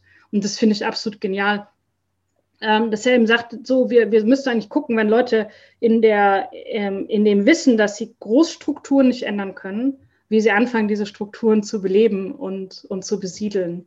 Und er beschreibt das, ähm, er macht viel Stadtplanung, ähm, Hochhaussiedlungen in, in, Frankreich. Ja, und die Menschen müssen da leben, ja, und die haben auch keine Chance, diese Dinge umzubauen oder das Asbest daraus zu holen. Aber was sie jetzt schon schaffen, diese Räume ganz neu zu beleben und ganz andere Strukturen, ja, und wie viele Kulturen kennen gar kein Wohnzimmer und was soll das ganze Zeug, ja, ähm, oder ein Kinderzimmer ist völlig unsinnig und dann haben sie da plötzlich ein Gebetszimmer drin und so weiter und ähm, und das meine ich eben, diese Befähigung zu sagen, ich kenne es, ich, ich leite eine Hochschule, ich habe sie aufgebaut und ich kann ja am staatlichen Bologna-System ja noch auch nichts ändern. In einem ersten Schritt. Aber ich kann schon sehr genau es so besiedeln, um zu gucken, welche Strukturen sind jetzt wirklich fest. Also in dieser Frage, so sind die Mauern wirklich fest? Kann ich die so ein bisschen verrücken und das merkt ja mein Vermieter gar nicht?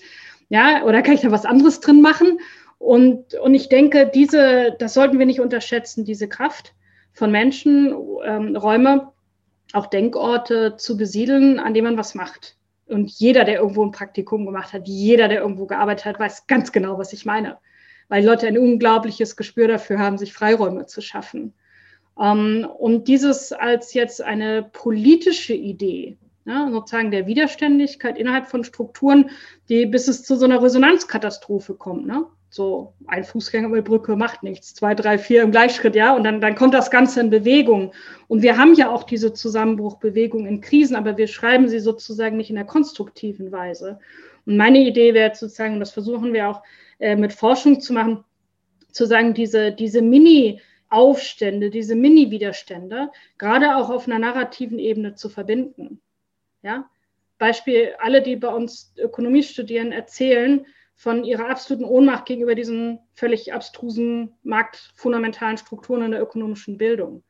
Und jeder denkt, ja, okay, habe ich gerade nicht aufgepasst, ich bin vielleicht ein bisschen blöd und ach nee, ich schreibe jetzt lieber doch die Klausur und was sollen meine Eltern denken? Also viele haben ja auch Rationalitäten oder wie alle nichts zu tun.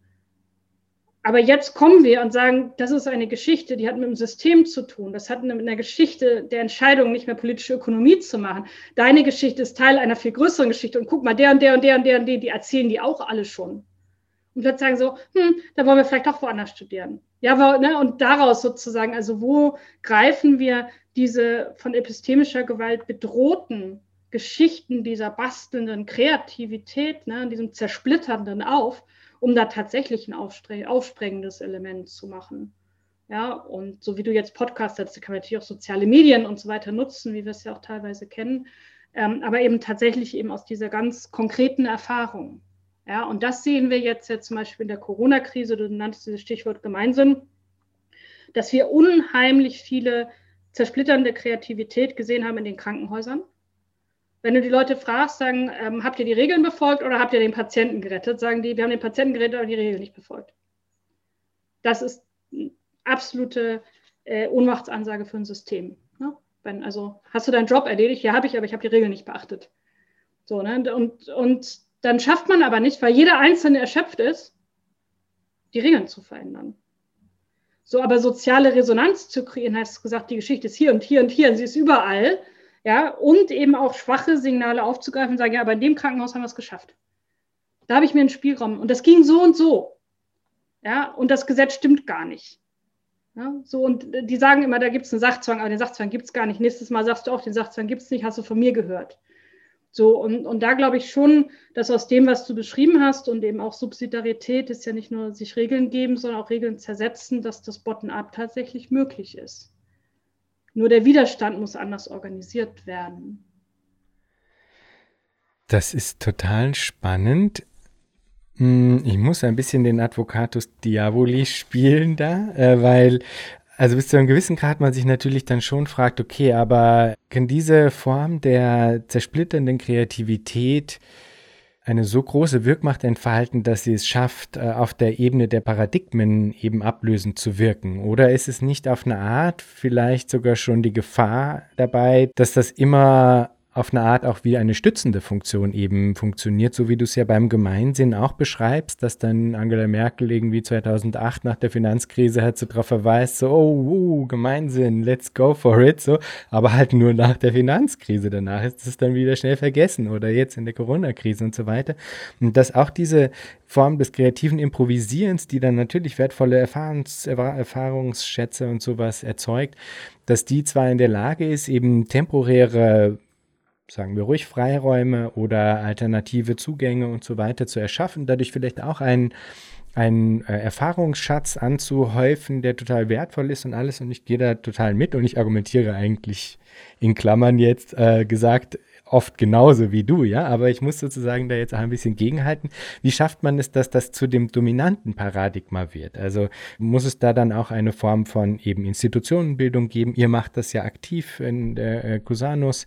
Ähm, also gibt es da sozusagen noch so ein paar Takeaways, die man mitnehmen kann, damit das eben auch eine Wirkmacht entfalten kann, die tatsächlich in der Lage ist, das bestehende Paradigma auch abzulösen. Also das sind ja Ebenen, die, also das ist schon sehr, eine sehr große Aufgabe, sage ich mal. Ja, also gibt es da, gibt's da eine, eine Strategie, die irgendwie vielleicht zumindest mal eine Ahnung davon gibt, wie man, wie man das äh, schaffen kann in einer Art und Weise, die dann auch mittel- bis langfristig tragfähig alternative Strukturen als dominantes Paradigma eben in der Lage ist hervorzubringen. Ja, ist total spannend, weil wir natürlich diese, diese Idee der Lückenbüßer, ne? so, ja, gemeinsam brauchen wir nicht und Moral, ja, aber wenn die Flut kommt, irgendwie, jemand muss ja die Sandsäcke machen. Ach, das Atomkraftwerk ist in Japan in die Luft gegangen, ja, irgendwie muss das ja da jetzt aufräumen. Na, ne? und dann immer diese Appelle kommen, aber das System, also die Gefahr sehe ich absolut. Ähm, und wir haben es jetzt in der Corona-Krise auch gesehen. Mittlerweile werden die Leute angefeindet und noch nicht mehr beklatscht und in dem Bezahlsystem hat sich praktisch nichts geändert. Und manche warten immer noch auf diese blöden 1000 Euro. Also ist ja absolut lächerlich. Und das meine ich eben jetzt so die Kunst, das meine ich hier mit Resonanz geschehen, ähm, zu sagen, okay, wie können wir aus vorübergehenden, die, dass man nicht durchhalten kann, strukturelle Änderungen. Und das sind ja immer zwei Richtungen. Das eine ist soziale Exnovation, im Sinne zu sagen, das war gnadenlos bescheuert, das brauchen wir nicht mehr. Und mit Exnovation beschäftigen sich irgendwie wenig Leute. Was machen wir nicht mehr? Ja, nicht mehr fliegen, ja, genau. Ähm, ne, aber da merkt man ja sozusagen, es geht nicht einfach darum, ja, wie machen wir Urlaub und so weiter, was tun wir als Gesellschaft nicht mehr? Ne? Und, und wie belegen wir das? Ähm, und, äh, und das andere ist eben Innovation. Ja, und ich meine aber jetzt eben wirklich diese Frage auch von, von Feldforschung und Feldvernetzung, dass schwache Signale, wenn jemand eine Idee hat, wie er im, einen Handgriff im, im Krankenhaus anders gestaltet, wenn einer merkt, dieses Formular muss ich ja gar nicht ausfüllen. Und das ist ihm in dieser Wahnsinnssituation aufgegangen, ja, und hat sich einen Juristen geholt, dass dann eben das auch verbreitet wird und sagt, das machen wir nicht mehr. Ja, oder das eine neue Form der Praktik. Und ganz wichtig, wir hatten ja vorher diese ganze Sache der Wortpanscherei, der Propaganda. Funktioniert eigentlich nur, wenn die einzelnen Geschichten ähm, keine Resonanzen haben. Ja, also man kann ja auch Bilder erzählen und Narrative erzählen, die, auf, die wirklich mit Erfahrung resonieren. Ja, die also, also sozusagen eine ehrlichere Wurzel haben und wo sich Menschen in diesen Narrationen verbinden. Ja, von, von, von neu gelebter Solidarität oder was auch immer das sozusagen ist. Und das halte ich für das wichtigste Mittel gegen die Propaganda. Jetzt nicht gegen Marktstaat, die nächste schwarz-weiße Stereotypisierung zu machen, sondern wirklich zu erzählen, auf was kommt es uns eigentlich an? Was sind Formen des gelingenden Lebens? Ja? Und das finde ich eben jetzt auch schade in der Corona-Krise, weil es hier auch viele Gelingensgeschichten ja, wir also mit unseren Studierenden zusammen haben wir von Anfang an daran, diese Gelingensgeschichten zu, ähm, zuzuhören. Was passiert da draußen? Wo ist was? Und dazu wird aber ja kaum jemand befähigt. Und dann kriegen wir diese soziale Resonanz nicht hin. Also kurzzeitig, ich würde dir total recht geben, dass es nicht dazu sein kann, die Leute auszubeuten in einer unstrukturierten Kreativität sozusagen, ne? weil das einfach nur einen Burnout führen kann sondern dass wir aus dieser Kreativität zum Umschmelzen tatsächlich, ne, also diese Dynamik zum Umschmelzen und Aufbrechen von Gewohnheiten tatsächlich nutzen. Ja, und dafür braucht es viel mehr explizites Wissen, viel mehr Vernetzung, viel mehr Gemeinschaftsarbeit über Gruppen hinweg. Und das werfe ich eben auch der Ökonomie als Wissenschaft vor, dass sie nicht hilft, eben auch solche Resonanzgeschehen zu induzieren und zu verstärken. Du hattest vorhin Foucault angesprochen. Wir hatten ihn immer wieder mal gestreift mit den Regierungsrationalitäten. Foucault hat dann, finde ich, ein ganz interessantes Zitat gemacht zur Frage sozialistischer Regierungsrationalitäten, inwiefern es die geben kann oder nicht. Ich mag das mal vorlesen und mich würde deine Meinung dazu interessieren. Das ist ein bisschen, ähm, dockt dann einiges an, über das wir gesprochen haben. Das Zitat ist, ich meine jedoch, dass dem Sozialismus nicht so sehr eine Staatstheorie fehlt, sondern eine gouvernementale Vernunft, eine Definition dessen, was innerhalb des Sozialismus eine Rationalität der Regierung wäre. Das heißt, ein vernünftiges und berechenbares Maß des Umgangs, der Modalitäten und der Ziele des Handelns der Regierung. Und an anderer Stelle sagt er dann noch, welche Gouvernementalität ist als strenge, intrinsische und autonome sozialistische Gouvernementalität möglich? Wenn man nur weiß, dass es eine wirkliche sozialistische Gouvernementalität gibt, dann ist sie jedenfalls nicht im Inneren des Sozialismus und seinen Texten verborgen. Man kann sie nicht daraus ableiten, man muss sie erfinden. Zitat Ende. Das finde ich äh, sehr schön, diesen Schlusspunkt dann auch. Man kann sie eben nicht daraus ableiten, man muss sie erfinden. Ich habe ganz stark das Gefühl, dass das was ist, an dem du auch mitarbeitest. Äh, wie sehr kannst du dich in dem, in dem wiederfinden? Das muss auch gar nicht eben auf den Sozialismus gemünzt sein, finde ich, sondern es gilt in ähnlicher Form eigentlich grundsätzlich für die Frage nach äh, alternativen Regierungsrationalitäten, alternativen Regierungskünsten. Ähm, vielleicht zum einen, äh, muss man sie erfinden oder gibt sie schon? Das wäre sozusagen ein Teil der Frage. Und die andere ist, wie sehr äh, kann man sich dabei sagen auf, auf Moral an sich berufen oder sind es da nicht andere Formen der, ja, der, der Regierungsrationalität, die da vielleicht auch zum Tragen kommen sollten? Ja, total spannend. Ich würde ja gestern nochmal die Frage, was, was meint Foucault? Ne? Also um, um was reden wir, wenn wir um Regierungsrationalitäten und äh, die modernen Regierungsrationalitäten beschreibt er ja nicht mehr sozusagen als Außenstehende. Ne? Also kommt ein Schlagstoll auf dich zu oder sagst, okay, hier gibt es Ärger. Ja, und das ist total, sondern Regierung ist ja für Foucault, und da hat er völlig recht, dass sie sozusagen durch uns hindurch wirkt. Und das ist ja das absolut Irre am, am Neoliberalismus, dass sie diese ganze Freiheit sozusagen einem, einem erzählt und wir uns total als Individuen, na, ne, äh, indem wir Nike-Schuhe und was weiß ich kaufen und gleichzeitig der Neoliberalismus mit Foucault ja auch davon ausgeht, dass in uns eben so eine Massenseele ist, die sozusagen wie ein, ein Gott in uns sagt, was wir zu tun haben. Aber wie Freud sagt, dieser Gott ist, also wir sind nicht mehr Herr im eigenen Hause. Ja, das heißt sozusagen in der Tiefe unserer Seele spricht etwas durch uns hindurch, was uns eigentlich fremd ist, wie die äußere Natur.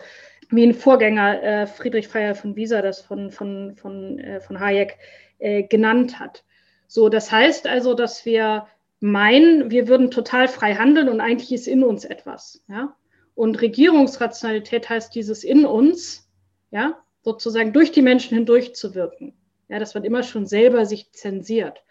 Ähm, und ich glaube, dass ein Sozialismus oder Planwirtschaft oder auch immer, was du machen möchtest, in gewisser Weise diese Idee, die jetzt gut 150 Jahre alt ist, wieder zu beerdigen.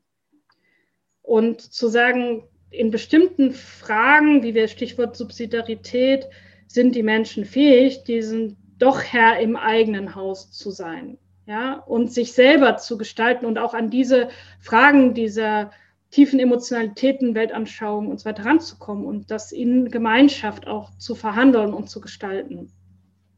Wenn das so wäre, ja, ist eigentlich sozusagen das, das, das Klassische, ich kenne es immer aus dem Daoismus, in, ähm, aus, aus dem alten China, dass sagen, die beste Regierung ist, wenn du gar nichts machst weil die Leute es sozusagen selber packen. Ja, und das heißt auch nicht sozusagen durch die Massenseele hindurchwirken, sondern zu sagen, Menschen befähigen, die Probleme, die sie haben, selber tatsächlich zu regeln und nichts zu tun.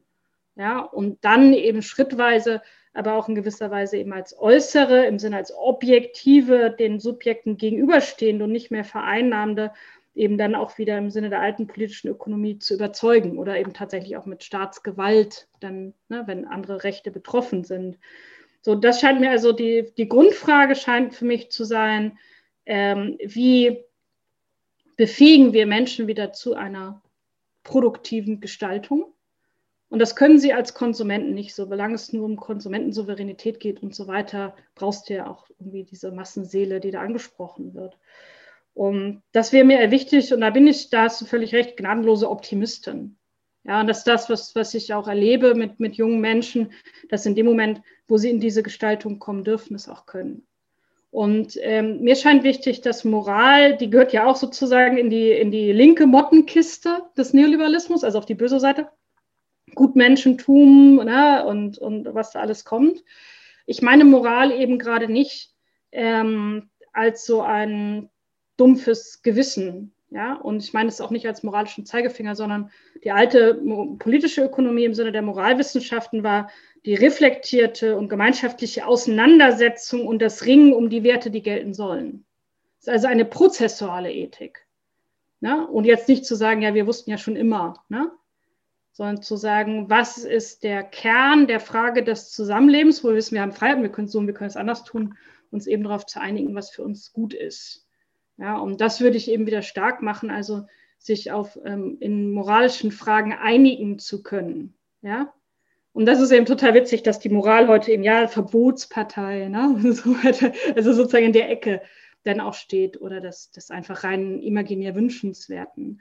Moral heißt also schon, schon im alten Griechenland, ähm, seine eigene Position mit seinen Wünschen und, und Hoffnungen und Vorstellungen dem anderen klar machen zu können und aushandeln zu können.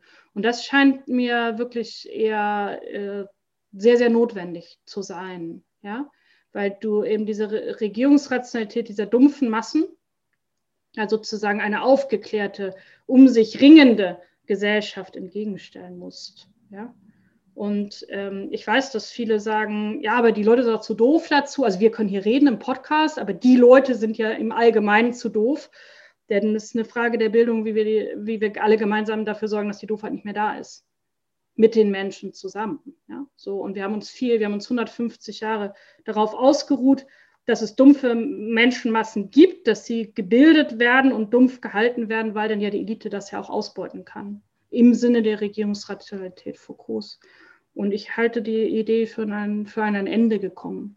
Ja, wir werden es ohne die moralische und auch die produktive Kreativität der vielen nicht schaffen, die, die Probleme der Gesellschaft in den Griff zu kriegen.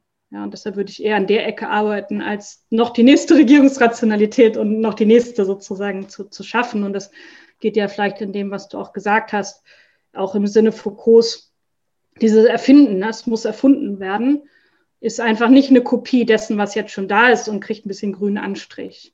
Ja, also es ist wirklich nochmal für mich sehr große Grundfragen, was ist Mensch, was ist Gemeinschaft, was ist Gesellschaft, um daraus das auch zu schaffen. Und wir müssen uns eben daran gewöhnen, um auch auf den Eingang und unseres Gesprächs zurückzugehen, dass viele Bereiche wie jetzt Moral, wie Praxis, wie Engagement ähm, seit 150 Jahren mit ganz dicken Verbotsschildern belegt sind. Da braucht man nicht hingucken. Das ist gefährlich.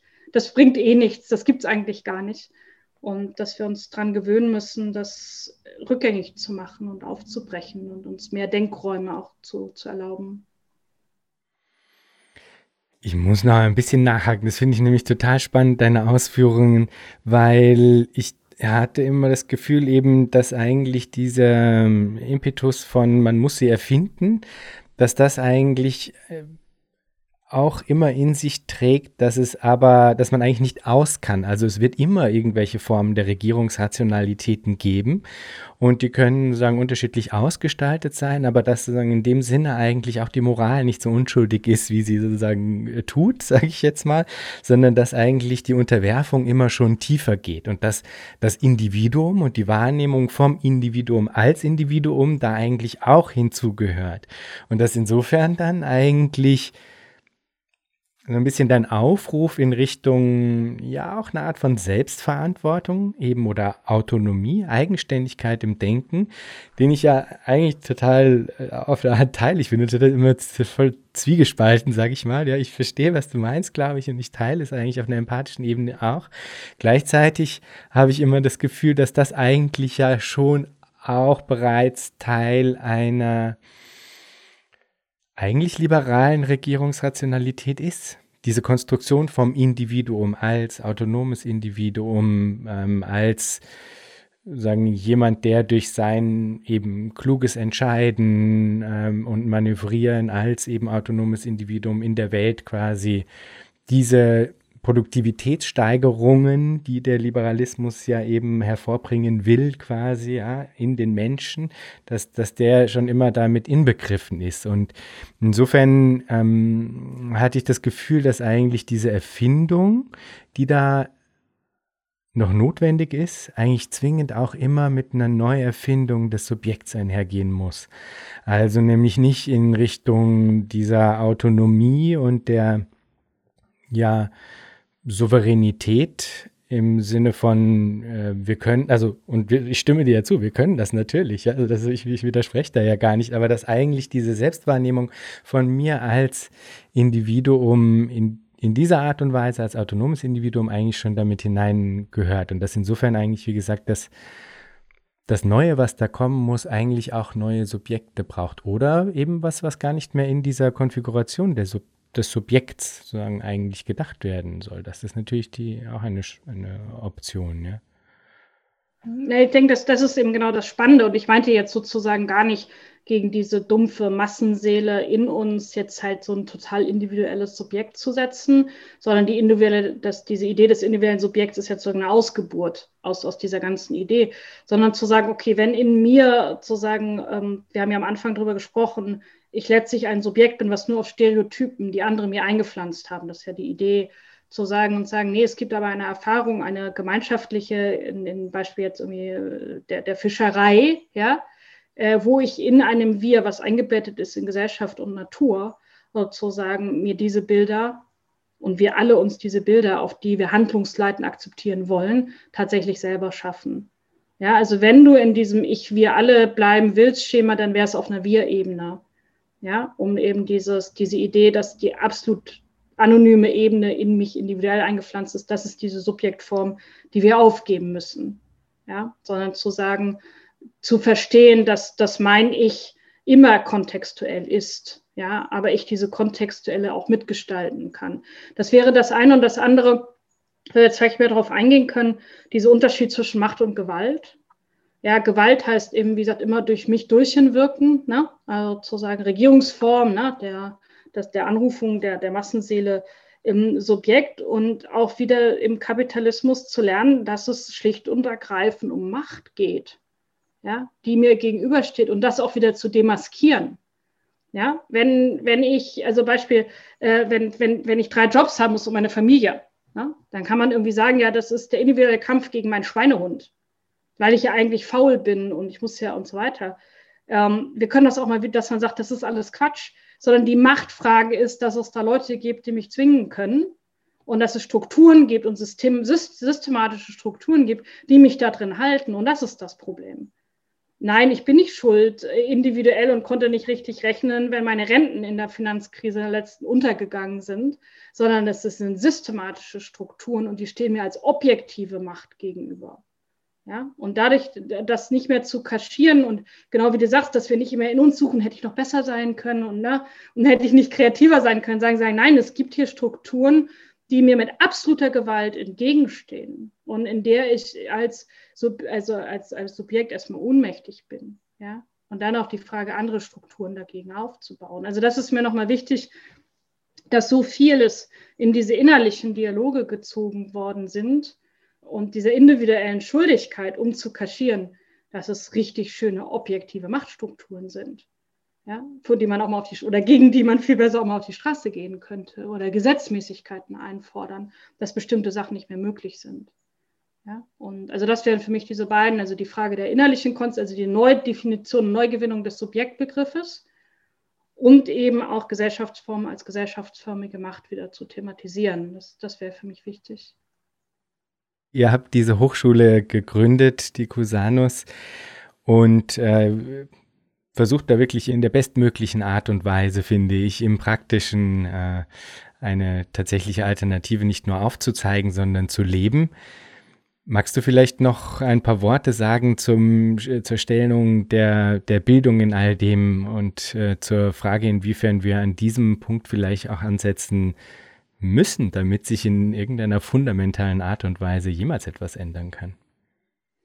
Nee, das, was wir jetzt hier besprochen haben und ob wir es jetzt freie Planwirtschaft nennen, da können wir da wahrscheinlich immer noch drüber streiten. Ähm, aber zu sagen ist ja diese, diese Grundansprache des Menschen als ein fähiges Subjekt in Gemeinschaft. Ja, oder ne, das, ähm, und die heutige Bildung macht dich weiterhin wie in der ersten industriellen Revolution zu einem Rädchen im Getriebe. Und das Rädchen ist feiner geworden. Aber Bildung heißt in der ganzen Frage, wie wollen wir die, die Reproduktion unserer Wahrnehmungswelten, unserer Erzählwelten, unserer Denkwelten und so weiter, das liegt ja in, in, in, in der Bildung. Ähm, und die ökonomische Bildung speziell ist ja durch selber ökonomisiert wie die gesamte Bildung und dann sind auch noch diese, in, diese geistigen Inhalte da. Und deshalb halte ich es für so wichtig, genau da anzusetzen und den Menschen erstmal äh, im ganz alten kantianischen Sinne auch seine Mündigkeit sozusagen wiederzugeben, aber, und deswegen ja auch eine Hochschulgründung, schon in systemischer Relevanz. Ja, und nicht zu sagen, jetzt irgendwie einer, ähm, sondern die, die gesamte Bandbreite desjenigen, was zu lernen und zu forschen ist, eben mit zu verändern und Strukturen zu schaffen, die über den Einzelnen hinausweisen. Und ähm, wie gesagt, die gesellschaftliche Erneuerung in der Form, ähm, wie, wie wir sie hier diskutiert haben, geht nur über die Erneuerung der Bildung. Ja, also als, wie gesagt, als, als Reproduktions- und Erneuerungsort. Und sie ist mit extremen Formen von Regierungsrationalitäten belegt, mit extremen Erfahrungen von, von Ohnmacht und von, von epistemischer Gewalt. Und deswegen ist es für mich so wichtig, da auch anzusetzen und jungen Menschen diese Formen eben auch gar nicht mehr auszusetzen, sodass auch andere Entfaltungswege möglich sind. Also es sind gewisserweise, ich sag mal, wir sind so ein Schutzraum, wie so ein Gewächshaus, aber für Freilandsalate. Ne? Also es geht nicht darum, jetzt irgendwie Shangri-La zu machen und dann, ne, und dann sind die irgendwie die Blättchen so ganz fein, sondern zu sagen, ja, es braucht schon, es braucht einen gewissen Schutz, einen gewissen Vertrauensraum, und dass man dann auch draußen in der Welt wirken kann. Und das ist so für mich das, das Bild auch, was wir für Bildung brauchen. Wenn du dir Zukunft vorstellst, was stimmt dich freudig? Tatsächlich die, die Kraft all dessen, was wir besprochen haben, zu durchschauen.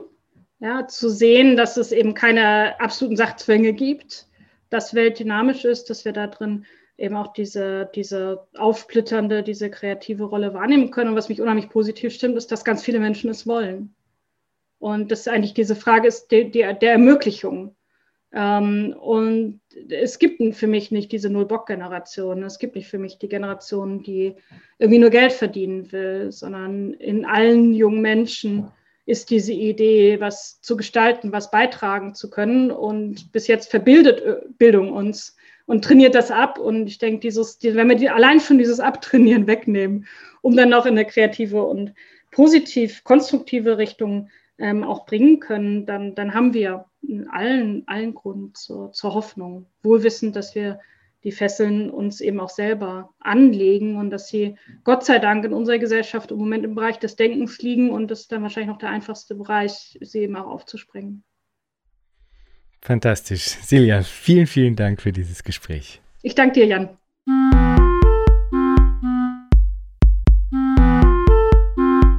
Das war Future Histories für heute. Vielen Dank fürs Zuhören. Shownotizen und vieles mehr findet ihr auf www.futurehistories.today. Diskutiert mit auf Twitter unter dem Hashtag Future Histories oder auf Reddit. Lasst mich wissen, was ihr zu dem Ganzen denkt und wie euch diese Folge hier gefallen hat. Unbedingt gut bewerten auf allen Podcast-Plattformen, die ihr nutzt. Für unsere Patreon-Unterstützerinnen und Unterstützer gibt es auf www.patreon.com-futurehistories vieles an Zusatzmaterial. Da könnt ihr also auch vorbeischauen. Bis zum nächsten Mal. Ich freue mich.